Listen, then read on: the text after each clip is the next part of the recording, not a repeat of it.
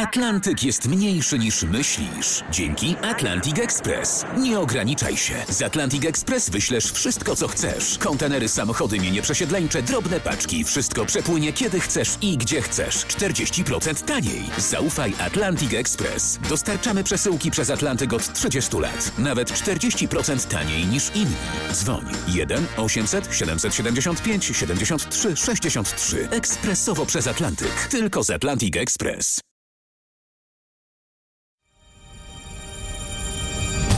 To podsumowanie dnia poniedziałku 14 września. Hasła klucze dzisiejszego podcastu to nowa tajemnica Wenus, pieniądze dla Białorusi, lockdown w Izraelu, znikający nauczyciele i kwitnące wrzosy. Michał Zieliński, zapraszam. Podsumowanie dnia zaczniemy tym razem w kosmosie, nie bardzo daleko, bo na Wenus. Ta planeta świeci na niebie bardzo jasno nie tylko dlatego, że jest blisko, ale też dlatego, że otoczona jest pełną chmur atmosferą, która odbija światło. Badania widma tych chmur wskazują na obecność gazu, który według naszej ziemskiej wiedzy może pochodzić wyłącznie z obecności mikroorganizmów albo działalności przemysłowej. Chmury na Wenus są zbudowane z stężonego kwasu siarkowego. Jeżeli tam w ogóle w chmurach Wenus istnieje jakieś życie, to ono musi być całkowicie odmienne od tego, jakie tu mamy na, na Ziemi. Wenus najwyraźniej widać przed wschodem Słońca i jej temat poprzedzi w podsumowaniu dnia relacje z tego, co się dzieje na wschodzie, na Białorusi. Prezydent Aleksandr Łukaszenko przez trzy godziny rozmawiał w Soczi z prezydentem Władimirem Putinem. Rosja obiecuje Białorusi pieniądze, podobnie jak Polska, której premier zapowiada starania o finansową mobilizację Europy na rzecz Białorusi. Poza tym w podsumowaniu dnia będzie raport koronawirusowy. Pierwszy kraj zapowiada ponowny lockdown. Będą też strajkowe ostrzeżenia górniczych związków i cichy strajk nauczycieli, którzy po wakacjach po prostu nie wrócili do pracy. Sensacyjne odkrycie na Wenus. Naukowcy odkryli tam gaz, który może być śladem życia. Współautorem odkrycia jest polski astrobiolog dr Janusz Pętkowski z Massachusetts Institute of Technology. Polski badacz mówi nam, że badania widmowe pokazały w chmurach Wenus ślady fosforowodoru, gazu, który zgodnie z wiedzą opartą na doświadczeniach z Ziemi może być naturalnie produkowany tylko przez istoty żywe, bakterie beztlenowe. Nie ma procesów geologicznych czy znanych procesów geologicznych czy fotochemicznych w atmosferze, czy chemii atmosfery, czy innych procesów fizy fizycznych na Ziemi, które by produkowały ten, e, ten gaz i na Ziemi jest on tylko i wyłącznie produkowany przez życie, no i ewentualnie przez pewne procesy e, przemysłowe. Zdaniem doktora Pętkowskiego odkrycie jest ważne niezależnie od tego, czy jest śladem życia, czy nie. Jeśli fosforowodór nie jest wytwarzany przez organizmy żywe, musi być dowodem nieznanej nam bardzo nietypowej geologii Wenus albo bardzo nietypowej chemii jej atmosfery. To podcast Podsumowanie dnia. Dzień po kolejnej 100-tysięcznej demonstracji w Mińsku i zatrzymaniu podczas tych protestów przez milicję niemal 800 osób w Soczi spotkali się prezydenci Rosji i Białorusi, a w Warszawie polski premier zapowiedział staranie o stworzenie unijnego programu dla białoruskiej gospodarki. Zarówno Rosja, jak i Polska obiecują zatem Białorusi pieniądze. Zacznijmy od Soczi. Tam Władimir Putin i Aleksandr Łukaszenka rozmawiali w cztery oczy. Zgodzili się, że ich kraje powinny pozostać w ścisłym sojuszu, w tym wojskowym. Symbolicznym dowodem jest wysłanie dziś na Białoruś oddziału rosyjskich spadochroniarzy. W Soczi była też mowa o zacieśnianiu więzi gospodarczych. Władimir Putin podkreślał, że Rosja pozostaje najważniejszym partnerem Białorusi i największym inwestorem w, ty, w tym kraju. Obiecał również kredyt w wysokości 1,5 miliarda dolarów. Wicedyrektor Ośrodka Studiów Wschodnich Wojciech Konończuk mówi, że ta pomoc jest bardzo ważna dla Aleksandra Łukaszenki, bo Białoruś ma coraz większe kłopoty gospodarcze w związku z tym, że relacje zachodnie Białorusi z Zachodem są coraz bardziej zamrożone, no to jedynym, możliw jedynym możliwością, jedyną możliwością, gdzie on może takie pieniądze znaleźć, jest właśnie Rosja. No i dziś usłyszał, półtora miliarda dolarów kredytu y, dostanie od Rosji. Pytanie, jaka będzie cena, jaka jest cena tego wsparcia ze strony Moskwy? Myślę, że to się dopiero okaże, chociaż oczywiście jesteśmy też tutaj pełni różnych obaw. E, Łukaszenka jest słabszy niż kiedykolwiek wcześniej, a tym samym też jego pozycja negocjacyjna wobec Moskwy jest słabsza. Wiemy, że od dłuższego czasu Kreml żąda od niego zgody na kolejne porozumienia integracyjne. E, w związku z tym, że Łukaszenka ma problemy wewnątrz kraju, ma problem w relacjach z Zachodem, no to może się okazać, że trochę nie będzie miał wyjścia, żeby na pewne nowe e, propozycje, czy może bardziej żądania rosyjskie przystać. I te żądania y, są, są, różne w opiniach ekspertów, no bo jedni spodziewają się, że to będzie rzeczywiście ściślejsza integracja między Białorusią a Rosją. Inni mówią o cenie gospodarczej, którą przyjdzie zapłacić y, Białorusi, na przykład poprzez sprzedaż części przedsiębiorstw białoruskich właśnie Rosji, ale są też tacy, którzy mówią, że to może być rozlokowanie mm, e, żołnierzy rosyjskich e, na Białorusi.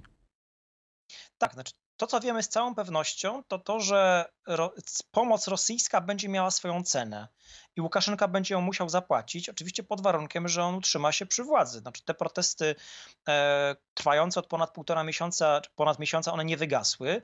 E, ostatnia niedziela to również pokazuje. E, z całą pewnością Rosjanie będą go naciskali, aby zgodził się na kolejne formy integracyjne, w tym jeśli chodzi o stworzenie pewnych wspólnych e, instytucji ponadpaństwowych, czyli de facto rosyjskich. E, jeśli chodzi o bazę wojskową, to też nie jest wykluczone. Natomiast y, trzeba pamiętać, że Białoruś już jest bardzo ściśle zintegrowana ze sferą e, wojskową rosyjską. Skoro e, Łukaszence nie udaje się już od e, wielu tygodni stłumić protestów na ulicach, tych protestów powyborczych, to pytanie, do jakiego ruchu ta białoruska ulica skłoni Władimira Putina? Czy e, rosyjski prezydent będzie wspierał Łukaszenkę do końca, czy raczej jednak, widząc co się dzieje na ulicach, no, pomoże go wymienić na kogoś innego, także uległego wobec Moskwy? To jest bardzo dobre pytanie. Ja myślę, że Rosjanie grają od ponad miesiąca dosyć wyrafinowaną grę. E, w tym sensie, że z jednej strony wspierają Łukaszenkę i są ważną, ważnym filarem jego reżimu. Sam fakt, że on do tej pory się utrzymuje przy władzy, to też w znacznej części jest dzięki temu, że wspiera go Rosja. Trzeba pamiętać, że, do, że po serii dymisji w telewizji państwowej Rosjanie wysłali kilkudziesięciu dziennikarzy rosyjskich, którzy reżim wspierają. E, I teraz oczywiście główne pytanie jest takie, e, gdyby się okazało, że te protesty e, cały czas są bardzo silne i że one nie gasną, no to problem, problem będzie też po stronie Kremla, bo z jednej strony trzeba pamiętać, że ten niekontrolowany, oddolny ruch społeczny to jest coś, co, na co Kreml, Kreml patrzy z dużym podejrzeniem, bojąc się, żeby ta w cudzysłowie zaraza demokratyczna białoruska nie przeniosła się również na, na, do, do, Rosji, na społeczeństwo rosyjskie. Więc z jednej strony tak, e, Kreml popiera Łukaszenkę, ale z drugiej strony chyba zasadne jest pytanie, czy będzie popierał Łukaszenkę za wszelką cenę i tutaj już wcale nie jestem taki pewny. Wicedyrektor Ośrodka Studiów Wschodnich Wojciech Konończuk w rozmowie z naszym dziennikarzem Marcinem Zaborskim. Całość e, jest dostępna na naszej stronie w internecie rmf24.pl. Aleksander Łukaszenko powtarza, że protesty w jego kraju są organizowane przez wrogie państwa NATO, a szczególną rolę odgrywać ma w tym Polska. Polskie władze nie kryją, że wspierają przeciwników białoruskich władz, w tym finansowo, ale nazywają to wsparciem dla walki Białorusinów o demokrację i ich starań o powtórzenie wyborów prezydenckich, które odbyły się 9 sierpnia i według białoruskiej opozycji zostały sfałszowane. Tymczasem polski premier zapowiada, że na najbliższym spotkaniu europejskich przywódców przedstawi plan Marszala dla Białorusi. Szef Rady Ministrów ma to zrobić w imieniu całej Grupy Wyszehradzkiej. Nasz reporter Paweł Balinowski zna więcej szczegółów. Plan, który zamierza przedstawić unijnym liderom premier Morawiecki, to tak naprawdę oferta dla Białorusi. Jest tylko jeden warunek. Wybory w tym kraju mają zostać powtórzone i zorganizowane w demokratyczny oraz wolny sposób. To jest propozycja pomocy dla Białorusi i pewnej mapy drogowej e, dla Białorusi związanej z utworzeniem Funduszu Stabilizacji wykorzystaniem szeregu e, innych e, jeszcze mechanizmów finansowych. Opisywał Dworczyk. Obie strony, rządowa i opozycyjna, przyznały po spotkaniu, że były to dobre i ważne rozmowy. Zgłaszaliśmy konieczność jak największego otwarcia granic. E, co się faktycznie dzieje? Tu mamy zapewnienia ze strony rządu, że faktycznie to działa. Mówił przewodniczący nowoczesnej Adam Szłapka. Sporna okazała się kwestia sankcji nakładanych na Białoruś. Część opozycji twierdzi, że powinny być silniejsze i szybciej wprowadzane. W podsumowaniu dnia czas na część poświęconą pandemii. 377 kolejnych zakażeń potwierdziło dziś Ministerstwo Zdrowia. Zmarło kolejnych 15 osób. Dzisiejszy raport służb sanitarnych przeanalizował Michał Dobrowicz. Dobry wieczór. Za nami kolejna doba, w czasie której liczba zakażeń w ani jednym województwie w Polsce nie przekroczyła 100. Najwięcej nowych przypadków wykryto na Mazowszu, dokładnie 61. Na kolejnych miejscach są Małopolska, Pomorze i Śląsk. Od wtorku w życie wejdą nowe zasady dotyczące zabezpieczenia szpitali w czasie epidemii. Do przyjęcia osób z koronawirusem mają być gotowe trzy typy placówek: zakaźne, wielospecjalistyczne i powiatowe. W tych ostatnich działać mają izolatoria, do których na obserwacje trafiać będą zakażeni w najlepszym stanie. Dyrektorzy tych lecznic zwracają zwracają uwagę, że największy problem to teraz zapewnienie przestrzeni tylko dla osób z COVID-19. Największym naszym problemem na pewno są krzyżujące się drogi, no ale próbujemy jakoś to rozwiązać, zakupując jakieś namioty jednorazowe, żeby odizolować pacjenta na czas transportu po prostu do izolatki. Prezes Ogólnopolskiego Związku Pracodawców Szpitali Powiatowych Waldemar Malinowski zapowiada, że we wtorek między innymi właśnie o tym problemie dyrektorzy szpitali powiatowych będą rozmawiać z prezesem Narodowego Funduszu Zdrowia. W sumie na całym świecie wirusem zakaziło się już 29 milionów osób. Jeszcze w tym miesiącu liczba zmarłych może przekroczyć milion.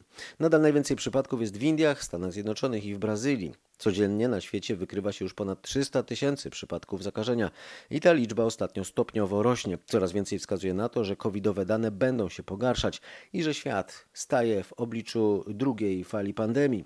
Izrael jest pierwszym krajem świata, który wprowadza drugi lockdown.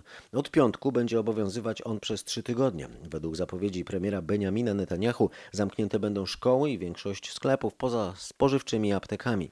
Obywatele nie będą mogli oddalać się od miejsca zamieszkania o więcej niż 500 metrów, chyba że będą jechać do pracy. Firmy mogą być otwarte, ale muszą zachować ścisłe rygory i nie będą mogły przyjmować klientów ani innych ludzi z zewnątrz. W ostatnich dniach w Izraelu szybko rośnie liczba zakażeń koronawirusem. W piątek odnotowano w ciągu jednej doby niemal 4000 przypadków. Biorąc pod uwagę liczbę ludności, to ponad 30 razy więcej niż w Polsce. Czeskie władze mówią wprost o drugiej fali epidemii. U naszych południowych sąsiadów y, też szybko rośnie liczba zakażeń. Y, ostatnio było ich półtora tysiąca w ciągu doby, y, to oznacza kolejne rekordowe dni. Dla porównania w Polsce, która ma prawie cztery razy więcej mieszkańców niż Czechy, odnotowuje się trzy razy mniej przypadków zakażeń. W przeliczeniu na liczbę mieszkańców w Europie gorsza sytuacja niż w Czechach jest tylko we Francji i w Hiszpanii. Warto jednak dodać, że w Czechach przeprowadza się codziennie 3-4 razy więcej testów niż w naszym kraju. Teraz Wielka Brytania licznie, hucznie i bez specjalnego przejmowania się dystansem społecznym bawili się w ostatnich dniach Brytyjczycy, bo od dziś już nie mogą się spotykać w grupach liczących więcej niż sześć osób. Rząd premiera Borisa Johnsona postanowił wprowadzić to obostrzenie ze względu na gwałtowny wzrost zakażeń koronawirusem, również w Wielkiej Brytanii. Z Londynu Bogdan Frymorgan. Jedni imprezując mówią o ostatnim dniu wolności, inni ostrzegają przed lekkomyślnym zachowaniem, a statystyka daje do myślenia. Tylko wczoraj zanotowano na wyspach prawie 3,5 tysiąca przypadków zakażeń koronawirusem. Ta liczba podwaja się średnio co 7 dni, a współczynnik rozprzestrzeniania rozprzestrzeniania się infekcji w niektórych regionach kraju może wynosić nawet 1,7. Rząd przypomina, że w liczbie 6 osób wliczone są dzieci. Tu istniała pewna niejasność. Kara za złamanie tego zalecenia to 100 funtów. Osoby, które robić to będą notorycznie, mogą się spodziewać grzywny w wysokości ponad 3000. Od dziś we Włoszech powinny ruszyć szkoły. Powinny, bo są regiony, takie jak Kampania, które potrzebują dodatkowych dni na przygotowanie. Wszystkim nauczycielom zostały zrobione testy nauczyciele, którzy mają problemy zdrowotne, e, takie poważne, nie wrócą do pracy. Dzieci tak, mają mieć maseczkę przy wejściu do szkoły, przy wychodzeniu. Mogą maseczkę zdjąć tylko jak siadają do ławki. I to są te reguły, które są zaakceptowane. I później są kłótnie między tym, czy dzieciom ma być mierzona temperatura, czy ma być niemierzona. Zostało zdecydowane, że temperatura ma być mierzona przez rodziców w domu. Ale niektóre regiony się z tym nie zgadzają, bo mówią jak. O nowych zasadach nauki opowiedziała nam Patrycja Wojtysiak, od lat mieszkająca w okolicach Neapolu. W Polsce co najmniej 5 tysięcy nauczycieli nie wróciło do szkół po wakacjach, alarmuje Związek Nauczycielstwa Polskiego. Niepełne dane, które zebrał do tej pory największy związek zawodowy zrzeszający nauczycieli, obejmują województwa małopolskie, śląskie, łódzkie, wielkopolskie i pomorskie. Y, tymi informacjami zajmował się dziś y, Grzegorz Kwolek, który powie, jakie są powody takich decyzji nauczycieli. Twardych danych na ten temat brakuje, ale przedstawiciele związku podkreślają, że mają wiele sygnałów od starszych i schorowanych nauczycieli dotyczących ich obaw przed powrotem do szkoły w czasie pandemii. Te informacje potwierdzają dane dotyczące wieku nauczycieli, którzy nie wrócili do nauczania i ich decyzji. Zdecydowana większość wybrała przejście na emeryturę, świadczenie kompensacyjne, czyli wcześniejszą emeryturę dla nauczycieli albo urlop dla poratowania zdrowia. Taki urlop przysługuje tylko nauczycielom z dłuższym stażem pracy i chorobami zawodowymi. ZNP podkreśla, że dla każdego regionu liczba osób, które nie wróciły do szkoły jest co najmniej dwa razy wyższa niż rok temu. Pogotowie strajkowe na Śląsku i w Zagłębiu ogłosiły największe centrale związkowe działające w tym regionie. To skutek fiaska rozmów z przedstawicielami rządu na temat przyszłości górnictwa i energetyki. Związkowcy domagają się, by w negocjacje włączył się szef rządu i dają Mateuszowi Morawieckiemu tydzień na podjęcie takich rozmów. Jeżeli przez ten tydzień nic się nie wydarzy, to aż tak pomyśleć, co się wydarzy za tydzień. Oby nikt nie zmusił nas do koordynacji akcji protestacyjnych i do działań strajkowych, tak jak to miało miejsce 5 lat temu, bo zawsze najgorszym elementem jest totalna akcja strajkowa, ale z drugiej strony nie ma się co dziwić ludziom, bo my już dzisiaj mieliśmy sygnały z co niektórych kopań, że w dniu dzisiejszym już niektórzy pracownicy nie chcieli wyjeżdżać z dołu, nie chcieli kończyć szygli, chcieli podejmować akcje strajkowe pod ziemią. Mówi Dominik Kolosz, szef Śląsko-Dąbrowskiej Solidarności. Związkowcy podkreślają, że strategia energetyczna dla Polski na najbliższe 20 lat oznacza szybką likwidację kopalń, kłopoty innych branż i katastrofę dla całego regionu. Sami domagają się, by plan stopniowej likwidacji górnictwa węgla kamiennego w Polsce mm, obejmował 40 lat. Teraz o planach władz wobec innej branży i też chodzić ma o likwidację i to kompletną. Chodzi o projekt ustawy o ochronie zwierząt, zakazujący m.in. hodowli na futra. Yy, chociaż zapowiedział go osobiście Jarosław Kaczyński, a nawet w internecie rozpoczął akcję zachęcania do jego poparcia, yy, tego projektu nie ma w porządku obrad posiedzenia Sejmu, yy, wrześniowego posiedzenia Sejmu.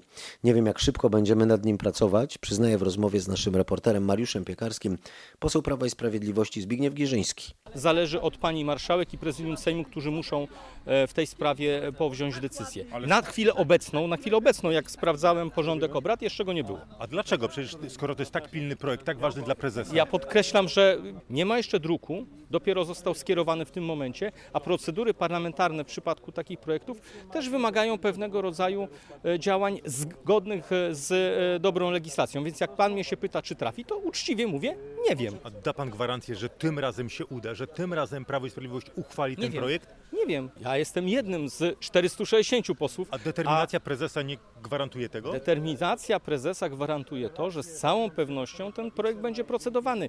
Kiedy ten proces się zakończy, jaki będzie finalny e, efekt tego procesu, poczekajmy, nie uprzedzajmy faktów. W obecnym kształcie nie poprzemy tego projektu, zdecydowanie mówi Piotr Zgorzelski z PSL. My bolszewickich projektów nie będziemy popierali, dlatego że w ten sposób nie traktuje się polskich przedsiębiorców, polskich rolników, którym w ciągu roku każe się zwijać biznesy, a to są ludzie, którzy przynoszą środki do budżetu. Nie można mm, pozostawić y, rolników i przedsiębiorców samym sobie. Oni muszą mieć czas na przebranżowienie się, na zamortyzowanie swojego biznesu, muszą mieć czas na to, żeby po prostu mieć y, okres ochronny. Tego dzisiaj w tym projekcie nie ma. No ale pada pytanie, a zwierzęta? A zwierzęta e, to są e, nasi młodsi bracia, o których należy dbać, o ich dobrostan. To są e, istoty, które odczuwają ból i cierpienie. I o tym mówi dzisiaj, prezes. I dzisiaj trzeba zrobić taki projekt, który zrównoważy interesy polskich przedsiębiorców z ochroną zwierząt. Czyli zagłosujecie przeciw? W tym kształcie przeciw. Autorzy projektu zapewniają, że hodowcy norek dostaliby odszkodowania. A na odszkodowanie nie mogą liczyć ministrowie, którzy odejdą z rządu, no chyba, że tak potraktować można wysokie pensje, o ile załapią się na stołki w spółkach kontrolowanych przez państwo. Polityk, tak jak każdy człowiek, musi żyć tak, jakby ten dzień był dniem ostatnim i żeby bilans był zawsze korzystny. Jestem przygotowana na każdą ewentualność, tak stwierdziła w porannej rozmowie w RMFFM Jadwiga Emilewicz. W ten sposób wicepremier odniosła się do naszych nieoficjalnych informacji, że ma wkrótce opuścić rząd.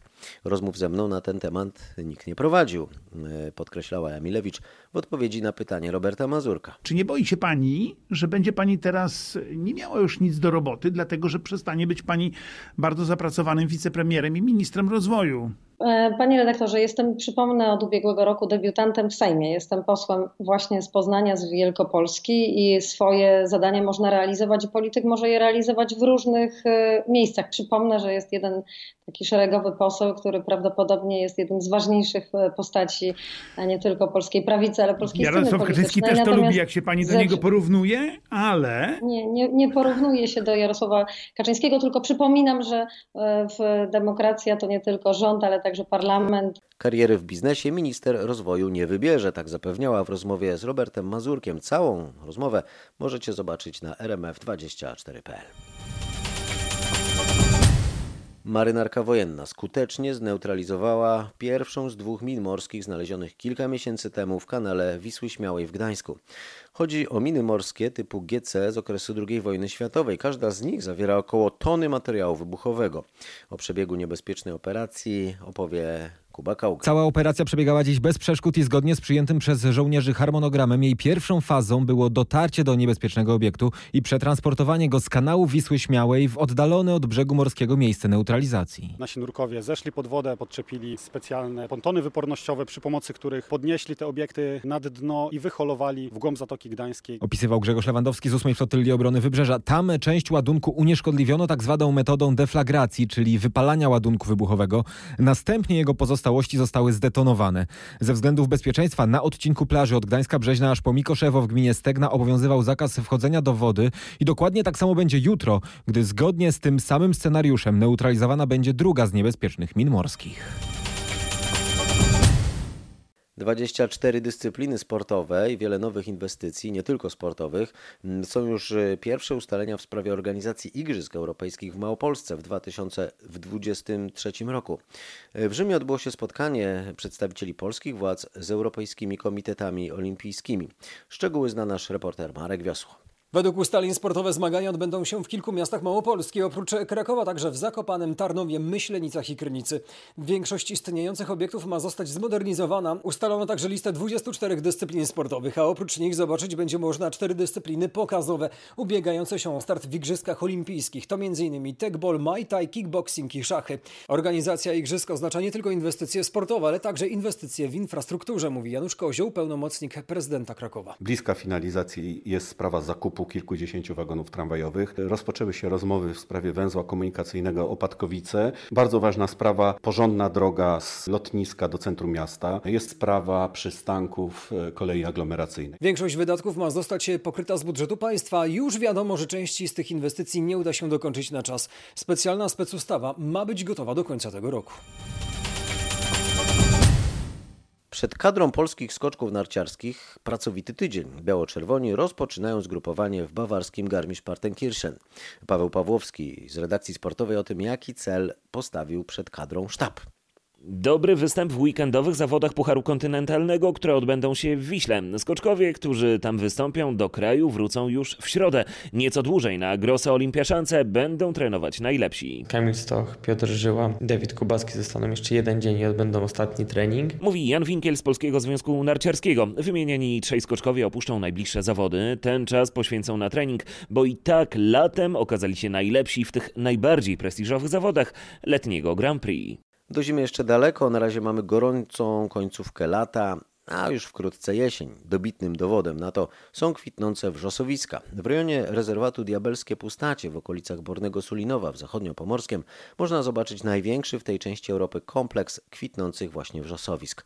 Gdzie sięgnąć okiem, tam fioletowo, a później zrobi się bordowo. Rzeczywiście jest taki mocny, intensywny fiolet i jak się stanie na punkcie widokowym, przy którym teraz stoimy, naprawdę, gdzie okiem sięgnąć, jest pięknie fioletowo. W tym miejscu, w okresie, kiedy właśnie wrzos kwitnie, na samym terenie rezerwatu stoi tysiąc rodzin pszczelich i one zbierają nektar i później mamy dzięki temu bardzo smaczny miód wrzosowy. Mówi naszej reporterce Anecie Łuczkowskiej Dorota Szpojda z Nadleśnictwa w Bornem Sulinowie.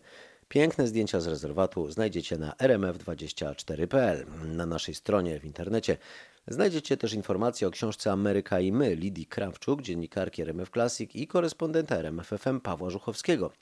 Ta książka to opowieść o Stanach Zjednoczonych przez pryzmat wydarzeń, w których uczestniczyli radiowi dziennikarze. Piszecie w swojej książce o e, takich bardzo e, pozytywnych e, emocjach, ale piszecie też o rzeczach absolutnie ekstremalnych, takich jak huragan, a, a z drugiej strony start wahadłowca. To są takie rzeczy, które bardzo Wam głęboko zapadły w pamięć? Tak, ja mm, szczerze powiem, no, znalazłem się w dosyć trudnej sytuacji kiedyś w czasie huraganu. To znaczy, huragan zmienił kierunek wiatru i trochę mnie, swoją trasę przejścia i trochę mnie zaskoczył. I przyznam szczerze, że to była duża lekcja dla mnie, jak przygotowywać się następnym razem na huragany. Na przylądek Canaver, ale przede wszystkim ciągnęła Lidia. I, I, mieliśmy okazję zobaczyć dwa starty wahadłowców na przylądku Canaveral. To był wahadłowiec Discovery oraz wahadłowiec Atlantis. To była ostatnia misja Atlantisa i jeszcze widzieliśmy jego lądowanie. Z Lidią Krawczuk i Pawłem Żuchowskim rozmawiała Katarzyna Sobiechowska-Szuchta.